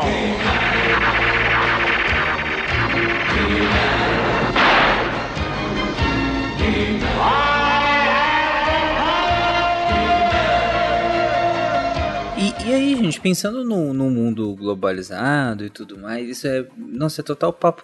Isso, é, aula de geografia da oitava série, né? Mas alguns temas são. é, Eles, eles ultrapassam essas fronteiras, né? Sejam políticas, sejam é, territoriais de, de fato. Acho que o, o grande tema recente que, que tá muito acima de qualquer definição de Estado, de- ou mesmo de definições territoriais mesmo do- dos estados, foi a pandemia, né? E a gente precisou li- lidar com a pandemia é, para além do que os- o- o- um Estado ou outro, deve- ainda que, tudo bem, a, a soberania foi mantida de certa forma, né? E aí vocês discutem isso, mas é, não dava para ser um tema tratado dentro de cada um dos estados de maneira separada e muitas vezes nem em um conjunto pequeno, por assim dizer. Era uma pandemia, né? E aí, claro, outros temas também s- são da mesma forma. Também fica difícil de serem tratados de maneira isolada, né? Aliás, eles são impossíveis de serem tratados de maneira isolada, né? É, esse- essa é uma discussão que existe até faz muito tempo, porque meio ambiente entra aí, a, a próprias relações econômicas com empresas, empresas multi, multinacionais, transnacionais, né? Sei lá, a qual estado aquela empresa está submetida? Ela consegue manobrar o seu, o seu capital, a sua produção de um estado para o outro. E crime organizado, né? Um crime que atua, um crime organizado internacional que atua para além das fronteiras dos estados, são várias questões cada vez mais emergentes que um estado sozinho não consegue resolver. E até por isso que muita gente questiona. Existem várias propostas de como trabalhar essas questões, mas muita gente questiona o próprio modelo de soberania. Fala, não, o modelo de soberania não funciona para algumas questões. Então a gente precisa realmente de uma estrutura supraestatal, pelo menos para lidar com essas questões. Isso vai acontecer? Muito dificilmente, porque os estados não vão abrir mão por nada, assim, né? Para abrir mão da sua soberania se não tiver ali na, naquele ponto que tá uma, catra, uma catástrofe já. Eu acho muito difícil ver isso acontecendo. Mas algumas propostas de cooperação um pouco mais, mais incisivas, mais fortes, elas acabam aparecendo, embora a gente sempre caia muito nessa ideia de ah, mas por que, que eu vou fazer isso, trabalhar esse tema dessa forma se o outro estado não vai, né? E aí essas questões elas acabam não sendo resolvidas, não- sendo discutidas, mas não sendo trabalhadas, né? Na pandemia, inclusive, a gente teve muito da discussão sobre qual era o papel da OMS, né? Sim. O que, que é a OMS? A OMS acabou ganhando um protagonismo que ela nunca teve na sua história, né? Porque sempre foi uma organização importantíssima, sempre teve um trabalho fundamental para coordenar as ações do- dos países individualmente, mas de repente, com uma pandemia, com, com, com o nível né, que a pandemia teve, de repente, qualquer novo comunicado da OMS era notícia de jornal, e é claro que acaba virando vilão de todos aqueles que são contra as políticas que eram adotadas. Ah, então a OMS, ah, que faz parte da ONU, está obrigando os países a fazer isso, sabe? E não, a OMS é um, um dos países, de especialistas médicos dos países membros que estão preocupados com questões globais de, de, de saúde. E aí veio uma pandemia, o que eles fizeram era justamente vamos tentar pegar aqui boas práticas de todos os países e consertar, eh, fazer com que todos eh, sigam um, um caminho que a gente está vendo que é o que a ciência está dizendo que é o melhor. Agora, a OMS poderia obrigar um país a agir de forma A e não de forma B? Não, até porque a gente viu isso no caso brasileiro, que a gente foi na, de forma Z, né? É, e isso é igual para todas as outras organizações internacionais. Ah, a gente vai falar de mudança do clima, então quer dizer que a ONU, por meio do, do- do- do- da Convenção Quadro de Mudança do Clima, tá, vai criar, sei lá, uma tarifa global de carbono, que é uma das discussões atuais. Então a ONU vai ter um novo imposto global? Não, isso é impossível. A ONU não tem agência para declarar um imposto em, te- em determinado território. Ela não tem forma. Ela poderia, assim, digamos que o atual secretário-geral dê a louca nele e ele fala: ok, estou declarando que agora o imposto global de carbono, cada tonelada de carbono emitida vai ter que pagar um centavo de dólar para a ONU. É isso. A gente vai ter aqui um fundo que vai gerenciar. Beleza, a ONU declarou. Quem é que vai efetivamente colocar isso em prática nos países? A ONU não tem poder. Nesse caso, nem eh, legítimo, nem poder de, de força bruta para enforçar um imposto. E, e o imposto é um negócio que, se você não tem poder, não tem como você cobrar. Faz parte de, de viver num estado, num estado como um todo, né? nem moderno, né? Ah, então, assim, todas essas agências, elas atuam no- com o papel de coordenação, e mais uma vez, daí serem internacionais. E aí, um último ponto só que, que, o, que o Trapani trouxe, que eu acho que é outra coisa que a gente tá vivendo agora no Brasil. Essa discussão agora da, da, da MP das fake news e as empresas internacionais que estão sendo instadas a agir de forma A e não de forma B. E que estão fazendo lobby contra a MP e tudo mais. Cara, ou a volta e meia, eu não sei se voltou agora, mas o, o Telegram, que estava fora do ar por conta de decisão judicial. Ok, mas vai co- como que compra no Brasil e uma empresa internacional, como faz pra, de fato, é, com que um, um cidadão brasileiro pare de utilizar? E se ele usar VPN e a empresa tá lo- com um servidor fora do país, ele tá dentro da, da legislação nacional? Tem como o Brasil exigir que um servidor internacional não consiga de alguma forma atuar no Brasil, mesmo por meio de VPN? Tem como abolir completamente? Telecomunicação que é mais fácil, mas isso vai acontecer em qualquer indústria globalizada hoje. Esse poder, ele começa a ficar mais difuso e mais difícil de ser efetivado quando o agente está em um território em que o seu poder não é o mesmo. Só pra completar um negócio que o Feng tinha falado em relação ao OMS, inclusive esse foi um dos questionamentos grandes em relação ao OMS, porque é, que tem a ver com, com soberania, que era, cara, vocês não estavam fiscalizando isso? E estavam, e tinham, a gente tinha uma série de, de mecanismos de, de vigilância, mas que não funcionaram, não funcionaram direito, e aí muitos falam que por conta de- dessa questão da- de soberania, eles não tinham como funcionar, ah, é, só tinham, eles só podiam ir até certo ponto esses mecanismos de vigilância, que esse ponto, essa, essa fronteira era a soberania do Estado chinês, no caso, né? Que a partir dali você, você tinha uma- você, você poderia comprometer a soberania do, do, do Estado, por isso que a OMS ou os Estados-membros não poderiam ir a partir daquele ponto. E aí se questiona, tudo bem, se a OMS não pode ir a partir daquele ponto, qual é a função da OMS? Se ela não, não, não consegue de fato agir como vigilância, e essa vigilância, a partir do momento que identifica um, um, um um problema em potencial, é, não pode agir a partir daquele ali, qual é a função dela? Sabe? Por isso que É- se questiona realmente se a soberania do Estado deve continuar, né? Sim. E até a velocidade também. Só um, um outro exemplo em relação à OMS. A OMS, o tempo que ela demorou para indicar máscaras, também demonstra um pouco que, que, por respeitar essa soberania, por depender de vários membros diferentes é, falarem e, e opinarem, enfim, acaba não agindo na velocidade que se precisa no mundo de hoje. Principalmente numa pandemia, né? Uma pandemia é uma coisa muito rápida e que a OMS demorou para dar essa resposta porque tinha que, claro, consultar seus membros, tinha uma série de, de, de procedimentos ali. Então, a soberania, nesse caso, até coloca em xeque a própria existência da, da, da instituição, né? Um outro exemplo um pouco diferente que eu acho legal trazer, que tem muito a ver com o SciCast, né? A tecnologia é muito expansiva hoje. Então pega, tá na moda falar mal do Elon Musk, né? O Starlink. O cara vai colocar um monte de satélite no espaço, que já tem um monte de gente reclamando porque atrapalha a observação astronômica e tudo mais. Mas é uma, uma empresa, uma empresa privada colocando vários milhares né, de satélites no, no espaço. E se uma outra empresa também quiser colocar concorrência? E outra, e outra, né? Onde, onde que para isso? E assim, quem autorizou, quem tem a, a competência, a legitimidade, pra gente usar um termo do, do cast, para autorizar o Elon Musk a colocar esses satélites no espaço? Vai ser o governo americano? Né, Mas é,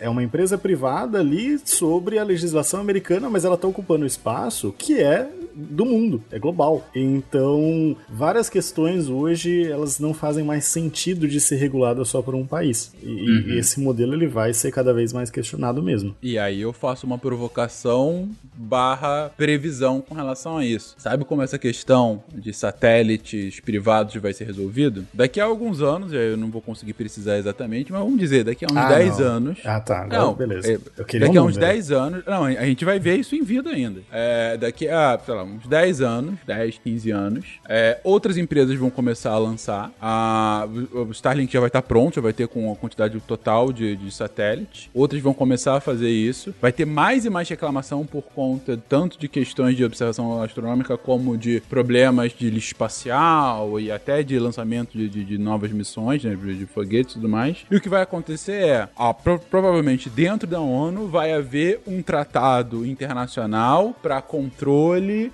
de é, missões privadas no espaço. E sabe quem vai ser um dos principais patrocinadores disso? O próprio Elon Musk. Porque a ONU vai ser utilizada para a manutenção do status quo. E ele já vai estar na frente, já vai ter lá a, a sua, a- o, o seu sistema formado. É, então, ele vai atuar em prol de uma, um bem maior, mas na verdade com um interesse privado por conta da empresa. E que no limite, essa acaba sendo muitas vezes a função das organizações internacionais. Mais uma vez, a manutenção do status quo a partir de tratados que consolidem o poder de quem estava na frente naquele momento. Foi assim, por exemplo, com o Tratado de Não Proliferação Nuclear. O que Sim. dizia o Tratado de Não Proliferação Nuclear? Ninguém mais pode construir bomba atômica. Ah, tudo bem, ninguém mais vai construir. E quem já tem? Ah, quem já tem, mantém. É, Inclusive a coitada da Ucrânia entregou, né? Yeah. Eu, eu queria dizer que fato do Tarek ser o host é que a gente falhou. Meu Deus.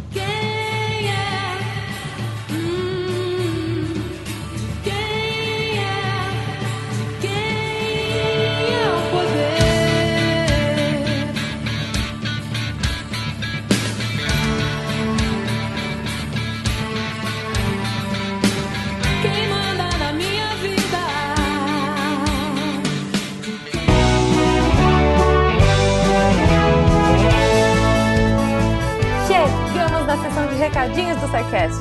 Eu sou a Jujuba, passando aqui só para avisar que se você ouvinte quiser ajudar o projeto a continuar divulgando ciência de forma divertida, você pode através do PicPay, Padrim ou Patreon. Além do SciCast, você ajuda a manter outros projetos da casa e a manter o site também, com a nossa produção diária de textos incríveis. Caso você ainda não tenha visto, a gente editou o patronato para esse ano. Temos novidades bem legais esperando por vocês. Os nossos lindos patronos que apoiam e amam o projeto tanto quanto a gente. Os links vão estar aí no post. Fora isso, se você quiser entrar em contato com a gente para dúvidas, sugestões ou, enfim, recadinhos quaisquer, é só mandar e-mail para contato@scicast.com.br. Por hoje é só e eu encontro vocês na semana que vem. Tchau. Atenção para o informe semanal dos textos da semana. Segunda-feira, Lenin Machado Lopes com trabalho, relações estéticas e cultura alimentar. E ele vai tratar muito dessa questão que ele chama de mudança estética de poder dos trabalhos, né, relacionada ali com alimentos, que é a área dele, e trazendo um pouco da própria experiência pessoal das relações de trabalho, que apesar de ter um foco ali na área da- do- dos alimentos, são questões que vão envolver muitas outras áreas, então não dá para deixar de ler. Na quarta-feira, Hormônios, a fantástica fábrica química do corpo, da Rafaela Angeli. Ela faz um panorama dos hormônios que a gente tem que influenciam o nosso corpo, dá uma explicada neles, bem legal pra gente entender mais sobre a gente mesmo. E fechando a semana na sexta-feira, texto do Felipe Bem. Isso é só a ponta do iceberg, mas não é a ponta que você pensa. Um texto sobre mensagens motivacionais de trabalho, do, do que as outras pessoas. Não, gente, tô brincando, não é isso não. É lógico que é um texto sobre icebergs, afinal é o portal deviante, né? E realmente o que muita gente, o que eu mesmo não sabia sobre icebergs, coisas que eu achava que sabia e ele mostrou pra mim por que, que eu tô errado. Vai lá descobrir o que que é. E se você quiser fazer igual o Lenin, a Rafaela, o Felipe e ajudar a tornar a ciência cada vez mais divertida, é só mandar um e-mail para contato@scicast.com.br e vir fazer parte da equipe do Deviante. Produzir esses textos, esses textos e mais, muito muito mais que você encontra lá em www.deviante.com.br. Eu sempre falo que é muito muito mais porque os textos são só a ponta do iceberg. Sou André Trapani, apagando a luz da Torre Deviante. Se a ciência não for divertida, tem alguma coisa errada. Tem que ser divertida. A coisa mais divertida que tem é a ciência.